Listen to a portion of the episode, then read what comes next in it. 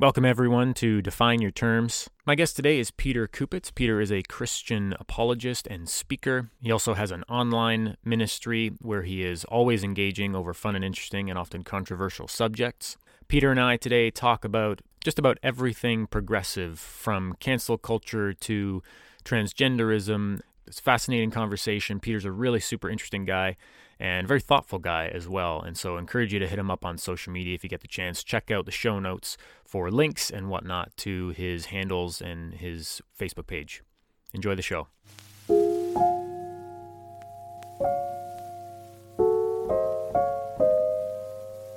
one small step for man, one giant leap for mankind. All right, hello and welcome, everyone. And welcome Peter Kupitz, who's here with us today. Hey, Peter, how's it going? I'm doing great. Thanks for having me, Corey. Yeah, thanks for being on, man. So we agreed to talk about critical theory, progressivism, and the rise of cancel culture today. So segment number one, we need to define our terms. We want to actually understand what we're talking about. So we'll ask the question, kind of, what is critical theory? What is progressivism, and what is cancel culture? And we'll try and give those things some context. Peter, when you hear critical theory, how might you define that to someone who is hearing the word for the first time? Yeah, I don't know if I'm going to give some definitions, but I want to say up front that I'm not like an expert on this, so I might not be saying it exactly the right way, but it's basically an ideology that has developed in universities that is seeking to, I guess you could say, free the oppressed. Perhaps that's how critical theists would say it. They're seeking to find the hidden racism, sexism, Islamophobia, transphobia that is in society and in texts and in movies and such, to expose it and hopefully rid society of it. And so I guess there's less radical and more radical forms of it. I think it is, you know, I don't agree with a lot of what they say. Some of it's good, but there's a lot I disagree with. So I would say it's more radical. And maybe the more radical forms talk about wanting to overthrow society or restructure it all. And so I see some similarities to Marxism there and its desire to kind of revolutionize the world too as well. So, and it can possibly go into other areas such as economic theory and want to promote Marxist or socialist or maybe even communist, you might say, views. But I think it's more focused on things like sexism and racism and homophobia and transphobia and those types of things. Yeah, there's definitely a lot of overlap between it and Marxism and whatnot. It seems to have its roots kind of in postmodernism, but I think you got at the heart of it. It seems to be wanting to reveal and challenge the power structures that exist in society. What about progressivism? How might you define that?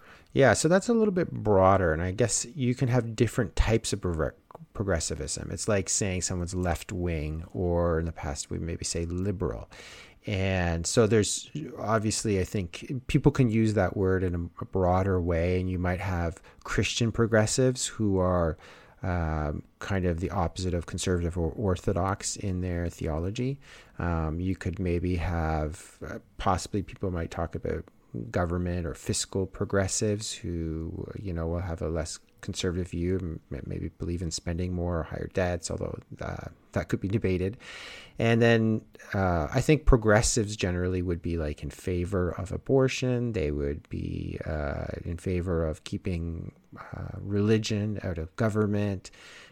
They would probably be more focused on not having wars in other countries, so be more desirous to have peace and less skeptical of any kind of justification for war. But more of the progressivism that I'm thinking of is the one that overlaps with critical theory, that is dealing with social issues and moral issues. And so they would kind of tend to not agree with a Christian view of ethics, which as a Christian, you know, that's something that I'm concerned about. And I'm also concerned about progressivism when it comes to Christianity and theology, because I think a lot of times they depart from the correct biblical understanding and what God has revealed in the Bible. So that's more my focus when I talk about it. Right. Yeah, I think it's progressivism ultimately wants social reform, hence the word like progression, kind of the root there, right? Mm-hmm. And, you know, given that the West has kind of been traditionally Judeo-Christian, kind of just makes sense that they would want to be challenging Christian ethics, which are kind of more or less ingrained in a lot of Western society. Mm. So that's where you get a lot of, you know, sexuality, race, wealth distribution, and gender issues kind of coming up. Right. What about cancel culture? Would you have much to say on that? Yeah, generally cancel culture is kind of a way of referring to people who want to censor or prevent other views from being heard. And it's usually progressives who are advocating it, or you could say guilty of it. And it's, I think sometimes the term cancel culture is used because sometimes people aren't censored per se. Like censorship can mean just government censorship, right? Right. But preventing ideas from being heard is broader than that, right? And you could use censorship in a broader sense, right? You can talk about self-censorship, right? Where someone's just trying to, they're not saying things that they want to say because they're afraid of the repercussions, right? So they don't say that. But then maybe cancel culture is even broader because I think it stems from invitations that people would get to speak at a university or some place, and then there might be an outcry, usually is an outcry of people who are more on the left or progressives decrying this person as somehow inappropriate, you know, for whatever reason. And then their invitation is canceled. So then they can't speak at a particular place. So that I think might be where it stems from, but then it's used more broadly just to talk about how, say, books are taken off of the Amazon bookstore, or how maybe, you know, Dr. Seuss books were recently, you know, people say they were canceled because there were certain books that were deemed racist. So I think that's more of the idea of the change in society to stop books or speakers, things that would have been acceptable even 5 or 10 years ago are now deemed immoral, even though the word immoral isn't used. That's the idea. Yeah.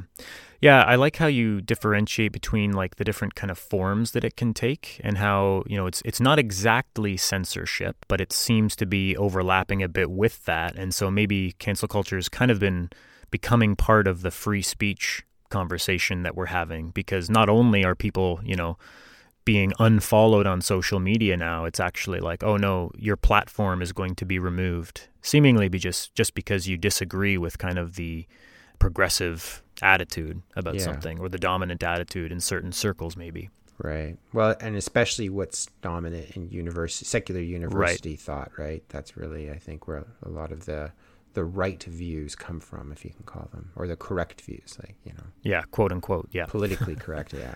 Right, yeah. Okay, so we've defined all these things here: critical theory, progressivism, and cancel culture. Let's talk a little bit about why these things have come to exist and come to kind of the forefront of our cultural conversation now. Can you add any perspective on why these things matter today, why they're even being talked about? Yeah, well, a lot of what's happened, I think, in the last few decades is just that the progressive narrative has gained strength more and more. In many ways, you know, really 50 years ago, what's considered conservative today was the dominant view. And 50 years ago or 60 years ago, you could say conservatives had a sort of cancel culture in the sense that they would object to changing ideas of sexuality and abortion or homosexuality. And sometimes conservatives who were a majority of the population would be critical of ideas that were being expressed, or commercials they might see on TV or things in movies, and they would call for boycotts or something of that nature.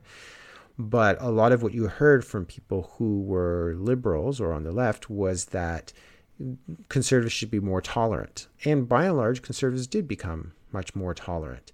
But what that did was allow these new ideas to gain more and more of a hearing and influence society more and more.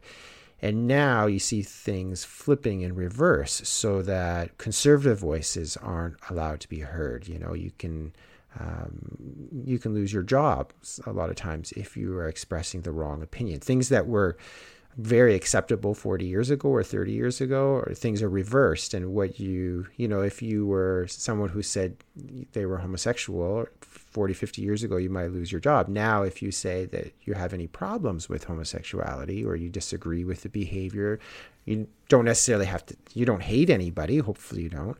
But if you just disagree with that, you could lose your job, right? I have friends who work for the Toronto District School Board, and they say that, you know, if they were to post something online saying that they believed what the Bible said about it or just disagreed with homosexuality, if they did it respectfully, they very well could lose their jobs. So this is, I think, kind of how what's happened in the last few decades. And a lot of it, I think, has been driven by changes you see in universities. University professors, particularly in the humanities, have sought to drive society in a particular direction. And it used to be that university education was more about education. Now I think it's really become more about indoctrination. And of course, that doesn't necessarily mean every professor like this or every single university. But generally speaking, a lot of secular universities, particularly in certain departments like sociology, gender study, race studies, education, even law, a lot of times they are required to articulate views like critical theory and to teach their students and get their students to go out and affect society. So my wife graduated from university relatively recently with a degree in education, and she was taught a lot of critical theory, and she was instructed to basically teach that to her students when she went to high school or wherever it might be.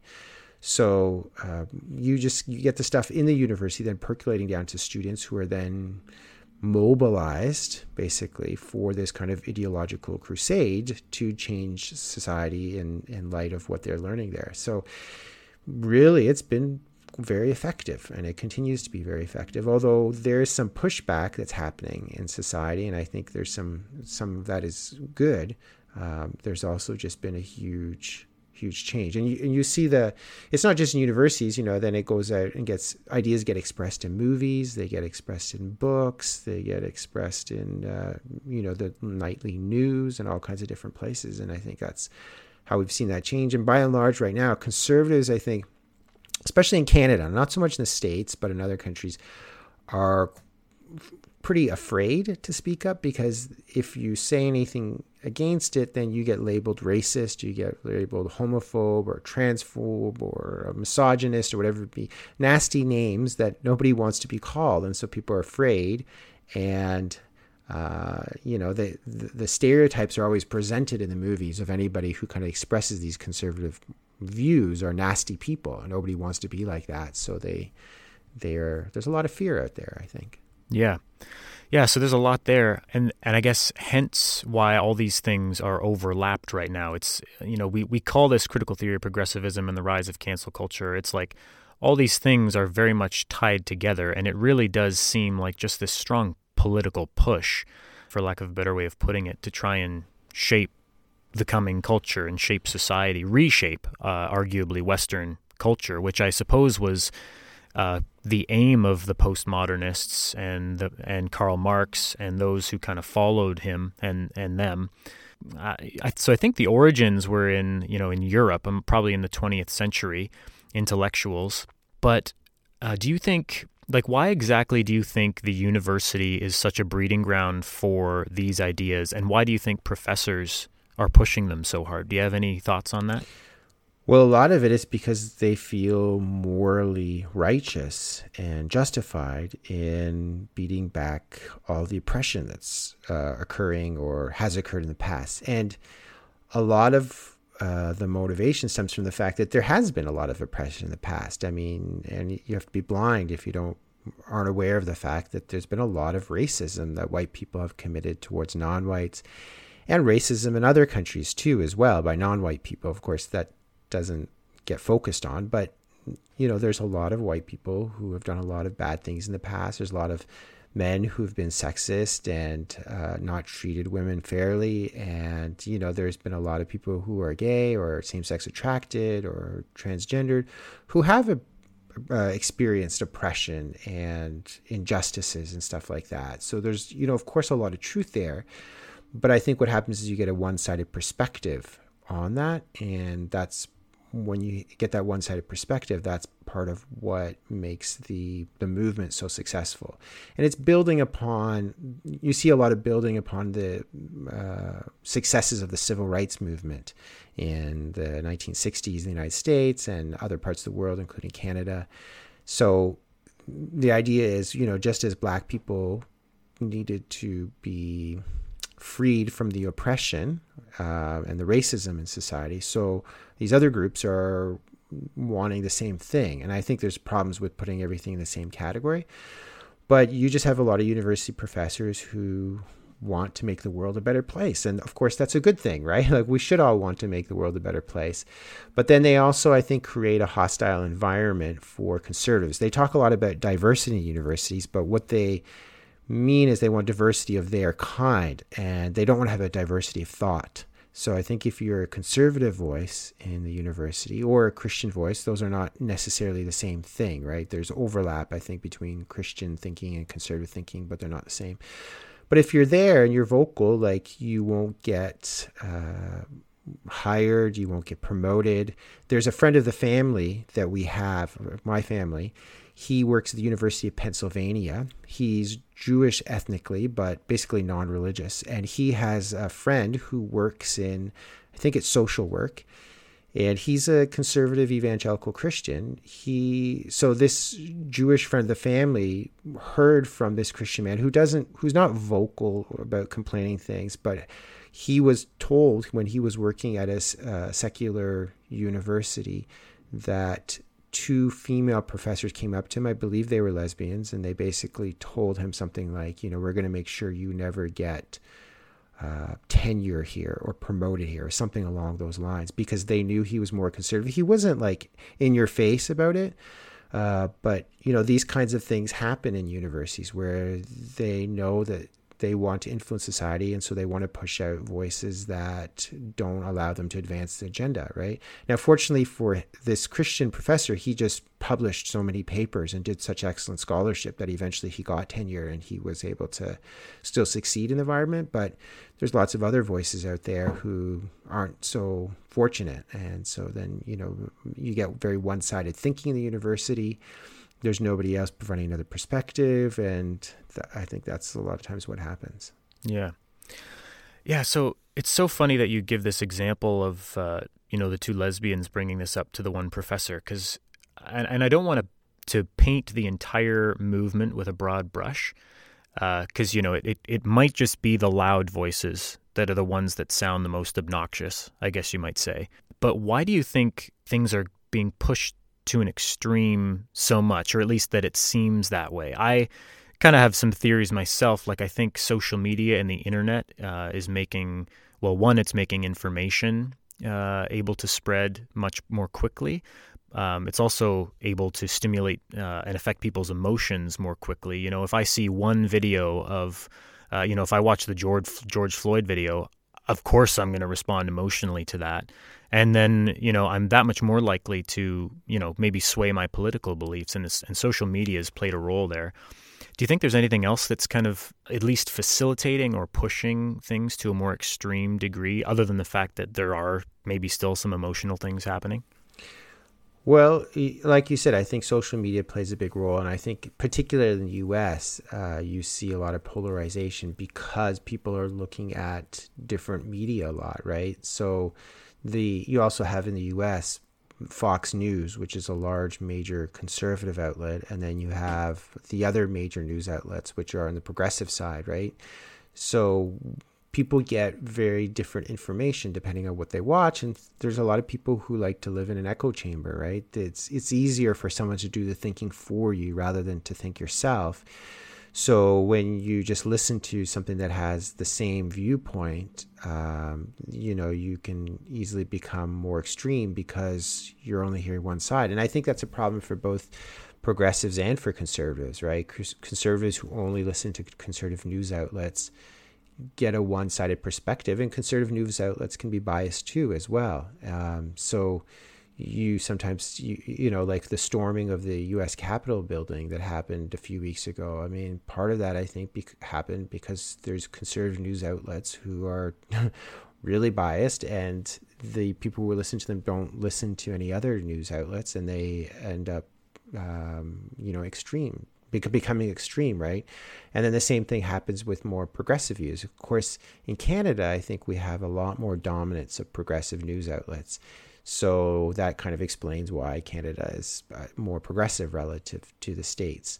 And for me, it was only until I went on social media and I started discovering credible conservative voices. And well, even before that, I was relatively conservative, but you don't hear as much of the conservative perspective in Canada until you try to seek out some of these more conservative voices, many of whom are in the States, but not all. Like, say, Jordan Peterson is a conservative voice who's Canadian. And once you spend time listening to them, you realize, say, how much Canadian news outlets, I think, are all coming from the same perspective. You know, the journalists in them have all gone to some of the same universities, at least I suspect, or I rather think, and they've all heard the same things from their professors, coming from, influenced by critical theory, influenced by progressive thought. They haven't really had to contend with credible conservative voices. And so then once they go into the news world, they take the desire for social change to revolutionize the world in a good way, or at least that's how they feel. They bring that with them, and then they become places that also can become intolerant of conservative perspectives. So then you get more and more groupthink, and then that affects society, of course. And, you know, I think that's where we're at today. And so I hope, if people are interested in truth, they really try to seek out credible voices on both sides. And in my opinion, if you do that, you end up more on the conservative side. I hopefully not far right conservative, but more on the conservative side. And I also think as a Christian too, as well, if you look for credible Christian voices who can present a good case for the Christian worldview, you realize it has a lot going for it. And I think people would find the Christian case compelling and even decide to become a Christian, although that's another issue, though. Yeah, but you raise a really good point, though. I mean, I don't think you want to rely on, well, social media or even kind of the mainstream media outlets to be the ones curating your information, because, of course, they have biases, and social media now is having everything has its own programmed algorithm, right? And there have been some experts actually pointing out that social media, because of its algorithms, might be creating more extreme political views in people in some ways, because it sort of keeps feeding you more and more, well, extreme content, or at least more and more of the same content. Yeah. So it becomes a very selective narrative. Right. That's a good point that, I didn't mention, but I think should be worth mentioning. If you go onto YouTube, at least in the past, their algorithms were designed to keep you engaged. And a lot of times people were more engaged when they got more and more of the same stuff that sometimes got more and more extreme, especially for conservatives. They would get, conspiracy theories. And I think there's a danger with a lot of too many people who are buying into too many conspiracy theories. You know, for conservatives, especially in the U.S., the whole QAnon conspiracy thing, I think, was rather dangerous, right? It was leading towards trying to set up Trump as someone who no longer needed to be democratically elected, which could make him a dictator, and that was dangerous. You know, it's not like there was just a minority of people. It seemed like there was too many people who were heading in that direction, and that should concern all of us. Yeah, absolutely. Well, speaking of things that concern us, how about we talk a little bit about kind of the good, the bad, and the ugly of critical theory, progressivism, and the rise of cancel culture? Maybe we can start with the good. You mentioned earlier that, there has clearly been oppression in the world, and so this kind of response that has come out in some ways in critical theory and whatnot, there's something there. So what do you think are some of the good things coming out of this cultural movement?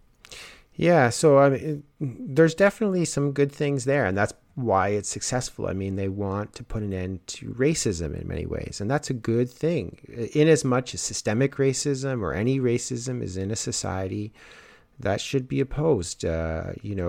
Black people, Asians, white people, whoever they are, we shouldn't be discriminated against because of the color of our skin, right? We should all have a chance to be able to get the jobs that are available out there and get promotions, get into the best universities and all that. So that's really good. I also think, we shouldn't be treating people badly because of their sexuality. You can I would disagree with homosexual behavior, but I don't think anybody who has same-sex attraction should be hated or refused a job or something like that because of their sexuality. In like manner, you can disagree about the correct way to respond to transgenderism, whether we should seek to compassionately help people with a mental illness or whether we should just affirm them in their sexuality. And I think we should compassionately seek to help people rather than affirming something that I would say is a delusion or something that's a mental illness.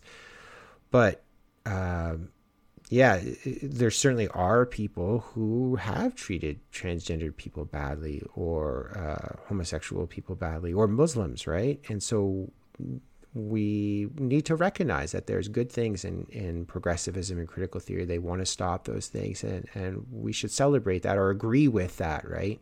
The right response to, even though I disagree with a lot of progressivism, the right response to it is not to start hating people who are gay or hating people because they're Muslims. I'm convinced that all people are made in God's image and all people are worthy of love and respect.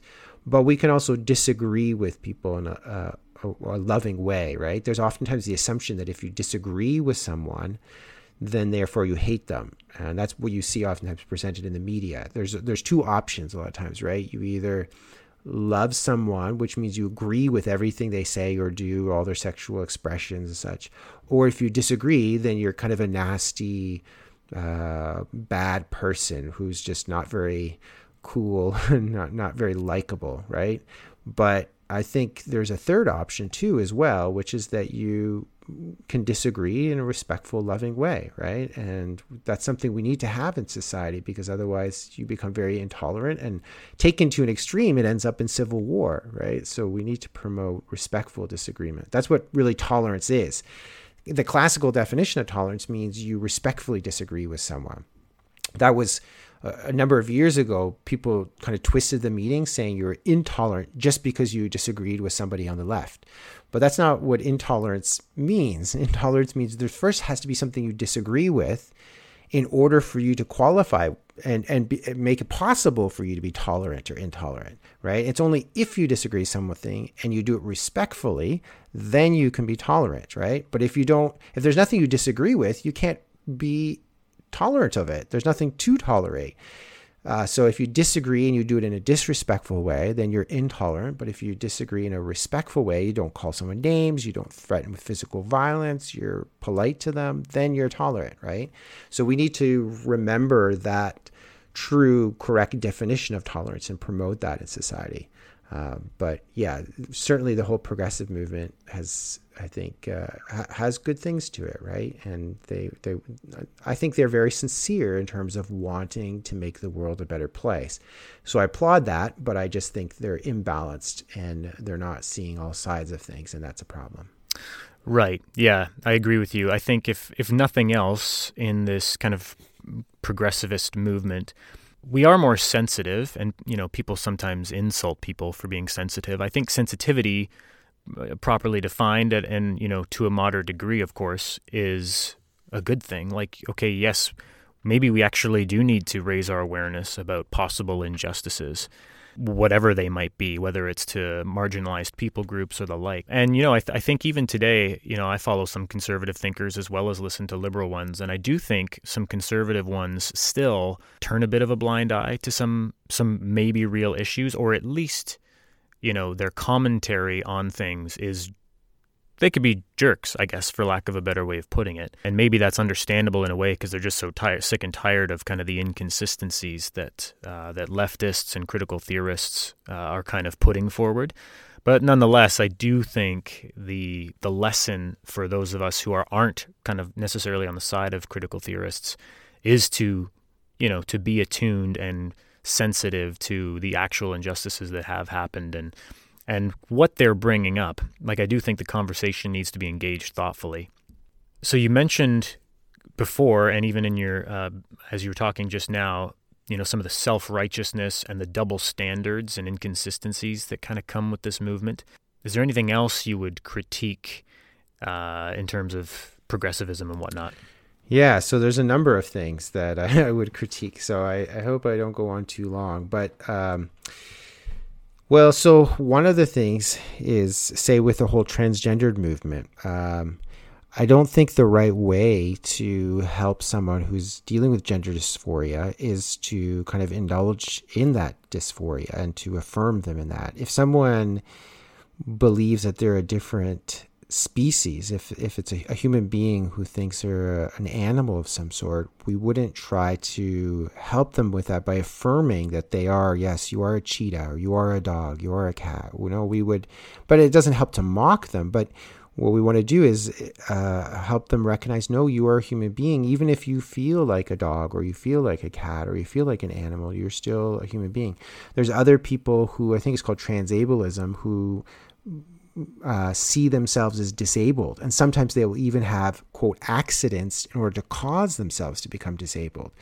But that's, you know, if we find someone like that, we don't want to affirm them in their disability and make, you know, amputate their arm or something like that so they are disabled. We want to help them have a whole restored view of themselves, right? So I think also when it comes to somebody who feels that they are of a different gender in their body, like a man who feels like a woman, we want to be compassionate towards them, but we shouldn't be affirming them in that. And the fact that we are getting so confused about this society is causing problems. And the fact that nobody can push back against this without being called nasty names is a problem too. There is a lady called Abigail Shrier who recently wrote a book. I can't remember the title right now, but she says there's a huge increase in teenage girls who are identifying as transgendered. And when these girls go to try to have surgery or hormones in order to be able to change their gender, nobody is willing to push back against them because everybody's, you know, and every health professional is just afraid of being called transphobic. So a lot of them then go through, you know, gender surgery or hormone treatment or something like that. And what's not appreciated is that a lot of boys too as well, and girls when they're younger who have some type of gender dysphoria grow out of it, and later on in life they embrace the sex that they were born with. And a lot of times these girls who are suddenly identifying as transgendered, they have other problems going on in their lives. It could be depression or anxiety or whatever it might be, as lots of teenagers do. I mean, that's pretty normal at that stage of life. But instead of someone coming to them and saying, hey, you know, like the solution to your problems might not be identifying as the opposite gender. Like maybe you have to, we should try to deal with your depression or whatever else it might be.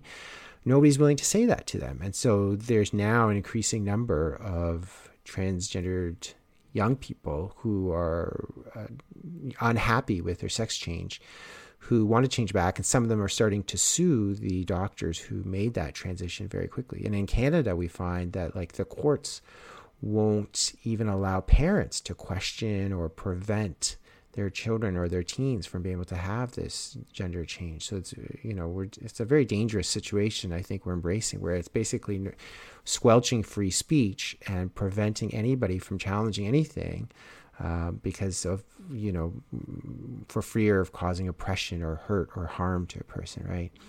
So, I mean, that's one whole area. There's another area where the universities are not allowed. It's very difficult to try to be objective in a lot of these humanities fields, because if you are in whatever it might be, sociology or gender studies class or other things, and you try to push back against claims of systemic racism or misogyny, then you get labeled a misogynist, you get labeled racist. And so you have this groupthink that's no longer seeking for truth, which is what university should be about, but it's about pushing an ideology. So in the way, it has the marks of some of the negative aspects of religion, right? When you get societies or places which are very insulated religiously, maybe like cults, they can't really tolerate any kind of criticism or independent thinking, and they become very intolerant of that. And so I think a lot of times university environments are becoming like that,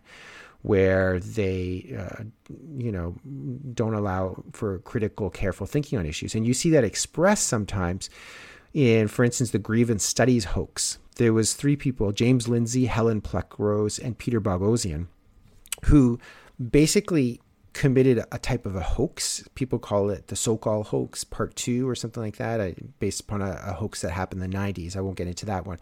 But they basically wrote up a bunch of papers and tried to make them as ridiculous as possible. People can look this up online and see some of the papers that they created. They tried to be as absurd as they could. And I think there was about 20 papers that they wrote.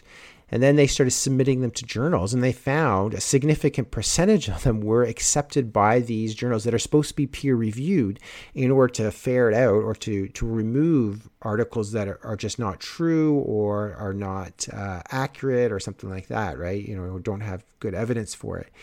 So that, I think, helped reveal how bad the university departments had become. And I want to emphasize also, I've mentioned that I'm a Christian, all this. James Lindsay, Helen Pluckrose, and Peter Boghossian, they are not Christians. They are not even theists. They are atheists. At least I know James Lindsay and Peter Boghossian are atheists. Peter Boghossian is an outspoken atheist. He's written books on atheists and how to convert people to atheism. And I'm not sure exactly where Helen Pluckrose is. I think she's an atheist too as well. And I've heard her say that she is liberal or progressive in many senses, but she's exposing what's going on in the universities because she wants the left to clean up their house, right? She sees all these problems there, and she wants the good of the left wing to kind of come out. But they realize just how poor thinking is going on in the universities, and they wanted to kind of expose what's happening there. So that's a big problem in a big area. I think then there's an increasing intolerance of free speech. And that's why a lot of times people will say that what's driving this now is not liberalism, but progressivism, because classically liberalism believed in free speech, believed in democracy, believed in human rights, believed in tolerance. But that's not today's progressives. A lot of times they're intolerant and they don't value free speech. I mean, one example for you, I think it was the 1960s, the ACLU in the United States spent money and lawyers to defend the right of the KKK to go through a heavily dominated Jewish neighborhood. And I'm not quite sure where it was. I think it was Chicago area. But they did that because they believed in free speech so strongly. They said, look, even the KKK has the right to do a march through this Jewish neighborhood that had a lot of Holocaust survivors. As offensive as it was, they said they were standing up for free speech. Well, today's left, today's progressives would find that unthinkable. There's no way that they would defend the right of the KKK to do something like that. They would be on the vanguard of trying to stop them from basically having this march, right?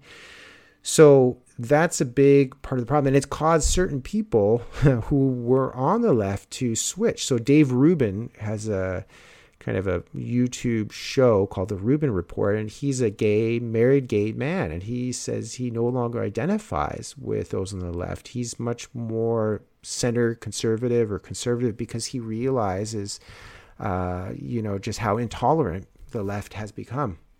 You also see a switch in somebody like Jonathan Haidt, who is a professor of, I think it's clinical or psychology, and I think he's at New York University, if I remember correctly. And he basically went out to try to study. He was registered, or he was wanted to advance the Democratic Party, and he went out to study conservatives to try to understand their values and to be able to see what drives them to help them move more to the left or vote Democrat. And as he did this research, he had to spend time hearing conservative thoughts and seeing things from their perspective. And he says, as a result of that, he moved much more to the center.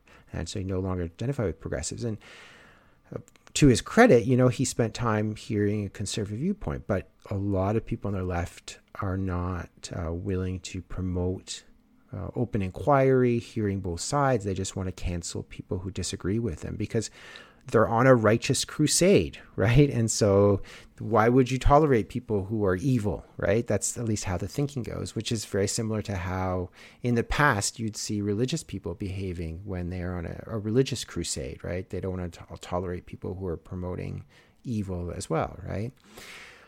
Another area that I would have deep concerns about is critical race theory. And this is particularly touchy because if you challenge anything, you can easily get labeled racist.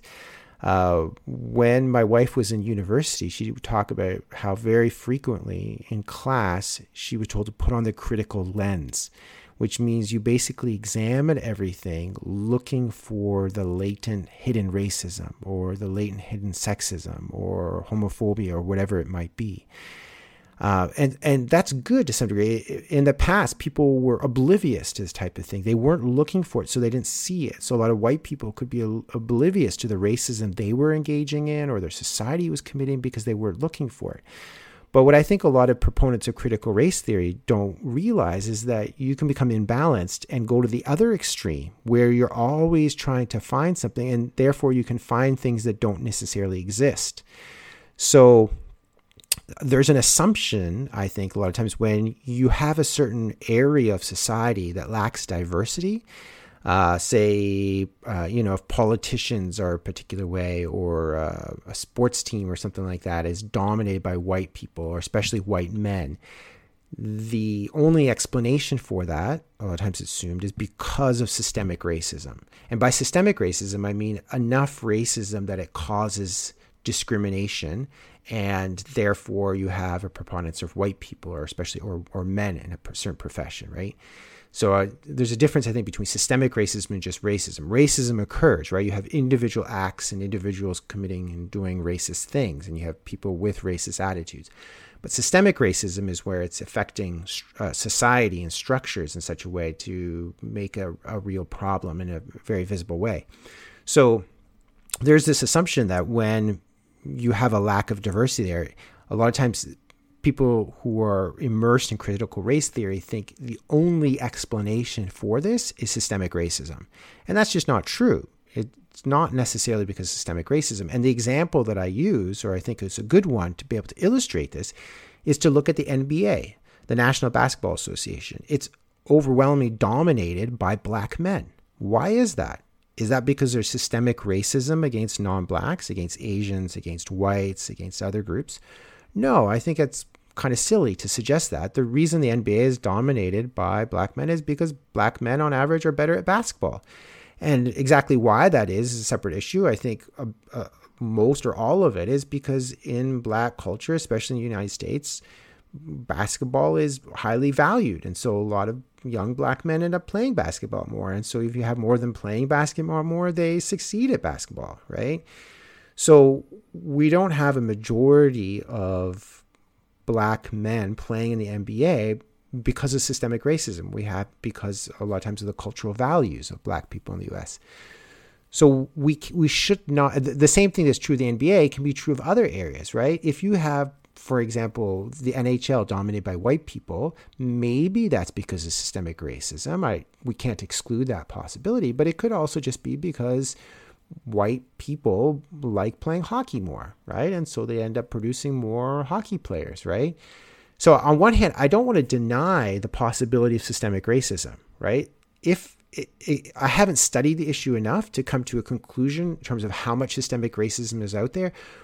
Prominent black intellectuals like Thomas Sowell, they argue, and I think Glenn Lowry too as well, that these claims of systemic racism are way overblown, that it just doesn't exist the way that people claim it does. So I think, these are black people who are very intelligent, who are arguing for this, and I think they might be onto something. I haven't looked at it enough to really come to a conclusion myself. But I think the problem is people who are coming from who are immersed in critical theory, who are immersed in progressivism, will only conclude that a lack of diversity is because of a systemic problem, systemic racism. And that's a problem. We need to be open to all the different possibilities, because if we keep finding if we're only open to systemic racism, then we can be finding it where it doesn't exist, and we can end up discriminating against the most eligible people for a job, and that just will weaken all of our structures of society, because we're not giving the jobs and opportunities to the most qualified person. We're giving it to the person who will fulfill a diversity quota, right? It would be a disaster for the NBA if we tried to fix it by making it more diverse, by discriminating against the best black men and then hiring, I don't know, an Asian woman or a white man or something like that who's not as good player. We should hire the best players possible and, you know, not discriminate against a black man just because he's a black man and then, you know, he doesn't fulfill the diversity quotas, right? So the problem is, you know, I know from saying these types of things, a lot of people have these mental tripwires, and they're out there looking for racism, and so there can be very easily label what I'm saying as racism. And I think, though, if you stop and think about what I'm saying, you realize this makes sense, and it shouldn't be controversial. But a lot of people I know are afraid of saying these kinds of things because they know of the backlash. They know how they can be smeared. Their reputation can be labeled badly. And I've even felt this myself. You know, I've been concerned about my reputation, but I don't know. I just care enough about these things. And it bothers me that people are afraid. And so I feel like, okay, well, I'm going to speak up about this, even if other people are afraid to do that. Yeah.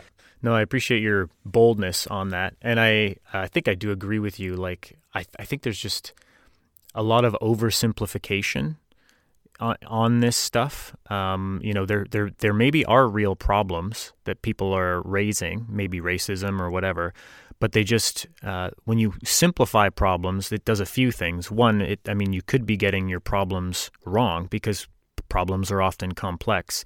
And, you know, if you care about social justice, you want to make sure you get your problems right, because if you get the problems wrong, then your solutions aren't going to be right either. Your solutions are going to be wrong because you've defined your problem incorrectly. And yeah, it's funny you bring up the idea of religion earlier too. I mean, this definitely isn't Christians versus non-Christians. And yet the funny part of what leftism and this whole critical theorist kind of movement seems to be, it is showing signs of like problematic religion. It's like a cult. I mean, you can't challenge the ideas. It's really like you're challenging the God, and therefore we need to exile you, destroy you, at least, you know, deplatform you anyway. Yeah, I agree. There's a lot of problem there. And I want to also emphasize, because a lot of times when people, I know I've said this already, but I want to say it again, right? People will assume if you're pushing back against this, it's because you don't care about racism. You don't care about all the suffering that women have faced, that homosexuals have faced. And I want to say, like, I don't think that's true of me. And I hope I do appreciate there has been a lot of people who've suffered a lot of racism over the years. And I've listened to some stories. There's a gentleman, I can't remember his name right now, who has done a lot to help KKK members leave the KKK. He's a black man, and he talks about how he was, when he was a child, he was in a parade for the Cub Scouts, and he had white people at one point in time throwing things at him, and he didn't even know why. He was like, I don't know, 7 years old or something like that. And he only later out then discovered what racism was all about. Fortunately, his Cub Scout leaders kind of protected him and drew him away from these nasty white people. But when I hear about that, I think that's horrible, you know. And I've heard other cases of people who've been affected by racism from white people. I think that's horrible. But it's not just white people, though. You know, I travel a lot to Indonesia a number of years, and there's a minority Chinese population, Chinese Indonesians, who live in Indonesia, but there's minority populations in other countries in Southeast Asia too, like Malaysia and other places. And they've had some really nasty racism against them for many years. They tend to be very successful economically and in education. They tend to do better than the native populations a lot of times. And sometimes laws are passed to discriminate against them. Even though they're a racial minority, the laws are passed, like in Malaysia, to discriminate against them in order to allow the native Malays to succeed. And yet the native Chinese Malaysians will still do better, right?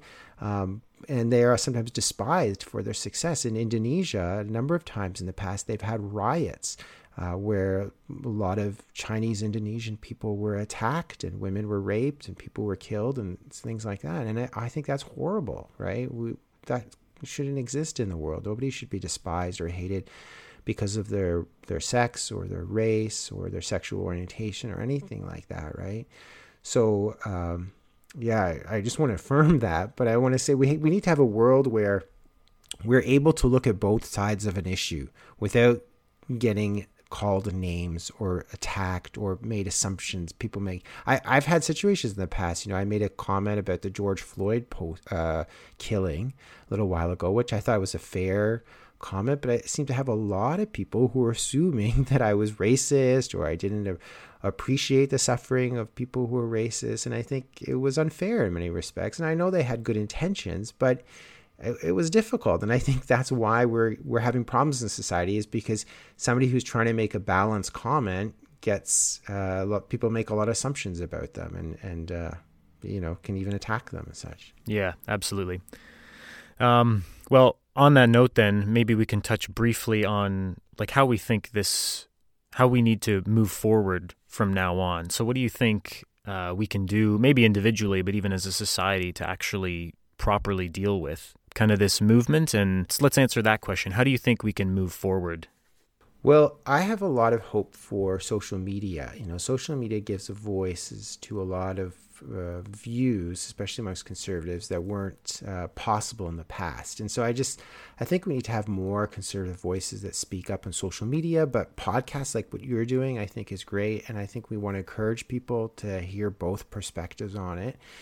And so that's part of my hope, is that more conservative voices will speak up. And now the other thing I think is important, and I'm saying this partly to myself, I see so much of a dominance in progressive views in the media and other outlets in Canada that a lot of times when I go on social media, I want to try to provide balance by saying the conservative perspective alone.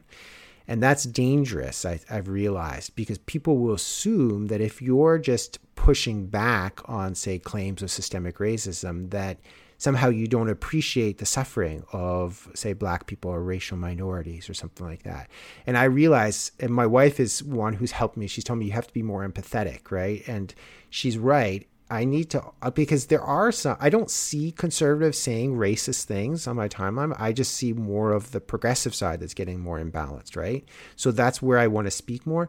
But there are conservatives or far-right conservatives out there who are racist or do hate homosexual people, and I don't want to encourage or promote that. So I feel like I need to remember every time I might try to push back on a progressive view, I need to also articulate the importance of love and respect and having that kind of a balanced approach to things. That's what I think really is needed in society. And something I'm kind of speaking to myself, but it could be other people out there. Like it is good to push back on some of these progressive ideas, but to remember to do it in a way where you're encouraging love and recognizing that there is truth on the progressive side too, as well, right? And you're not dismissing the suffering that people have experienced. So kudos to my wife. I just got married a little while ago, so I'm still getting used to saying my wife, but she's a wise woman that's helped me to appreciate that.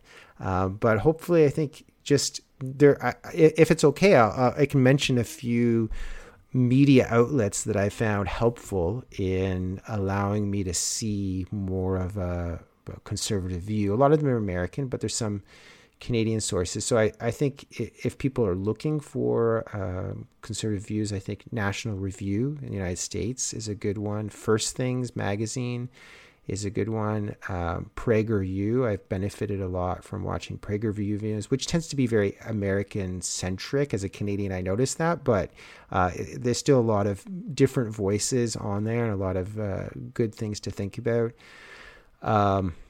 LifeSite News is a Facebook, they write articles that appear in social media. They're good. Christian Post, especially if you're coming from a different perspective, I've enjoyed listening to them. The Dave Rubin does the Rubin Report. Trigonometry is another one. They're based in the UK. Neither the Rubin Report nor Trigonometry are Christian that I know of, particularly. Who else? Also Helen Pluckrose, James Lindsay, and Peter Boghossian. They're all good people to listen to. In Canada, we have CCBR. They're very pro-life, and they're doing a lot of good pro-life stuff. So Laura Klassen is also, I think it's Klassen, is a strong pro-life Canadian too as well, if you want that perspective. So those are just a few names, but I also encourage people to listen to the best that the progressive side has to give. So, and centrist views, you know, so CNN in the States would be on the left, and BBC is more centrist. CBC in Canada is, I think, more on the left. But I think it's important to hear what they have to say too as well, and become familiar with their perspective as well. Yeah, that's a good word. And I think in general, that's one of the major ways forward, whether you're conservative, liberal, or however you might label yourself, is actually just exposing yourself in particular to those views that you find more triggering maybe, or more difficult to listen to. Because I think that's one of the core issues here. We've, as a society and as individuals, we've kind of become soft. We can't take people who disagree with us. And the only way to become stronger and to actually be able to endure disagreement is to engage with ideas that you disagree with, whether that's listening to them, talking about them, you know, actually engaging in a real conversation with a human being in person. God forbid that actually happen here today in the midst of a pandemic in 2021. A few, if I can mention a few other names, Dennis Prager is the one who does PragerU in the States. So he's ethnically Jewish, and I think religiously Jewish too as well. Ben Shapiro's in the States. He's religiously Jewish. Candace Owens is an interesting person. Thomas Sowell, black intellectual. And in Canada, Jordan Peterson. He's got some interesting things to say. So, you know, all those people. And I'm sure there's more that I haven't thought of that are worth looking into. And I should mention, I talked about the podcast and the YouTube show Trigonometry. So it's not trigonometry, not the mathematical thing, but trigger, like the trigger of a gun, and trigonometry. Yeah, so there's a little play of words there. For sure. Yeah, maybe we'll put some of those in the show notes.